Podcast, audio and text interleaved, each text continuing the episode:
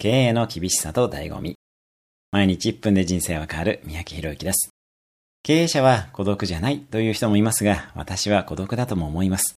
自分の意思決定が正しかったかを何度も後悔し、何かが起きたら100%自己責任。コロナ増税、信頼していた社員の離職、精神的に参ることもたくさんあります。でも、それでも挑戦する価値が経営にはあるものでしょう。99%の苦労より1%の喜びが勝つ仕事。それが経営です。後ろは常に崖なのが経営。資金繰りが厳しくなることなんて当たり前ですし、安定していてもコロナのように何が起こるかわかりません。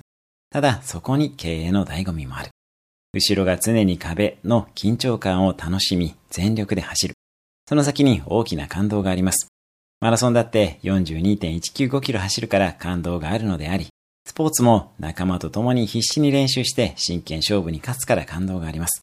特に今はスモールビジネスでの起業が当たり前になり、インターネットのおかげで自分やスタッフが働く場所も含めてかなり自由度が高くなりました。業務内容、働く場所、働く仲間、相手にする顧客を全部選べるのも経営の喜びの一つです。私の場合は好きな国に住むために現地に会社を作り経営もしてきました。孤独なこともありますが、それ以上の喜びや自由があるのが経営ですね。以上です。それではまた、毎日1分で人生は変わる三宅宏之でした。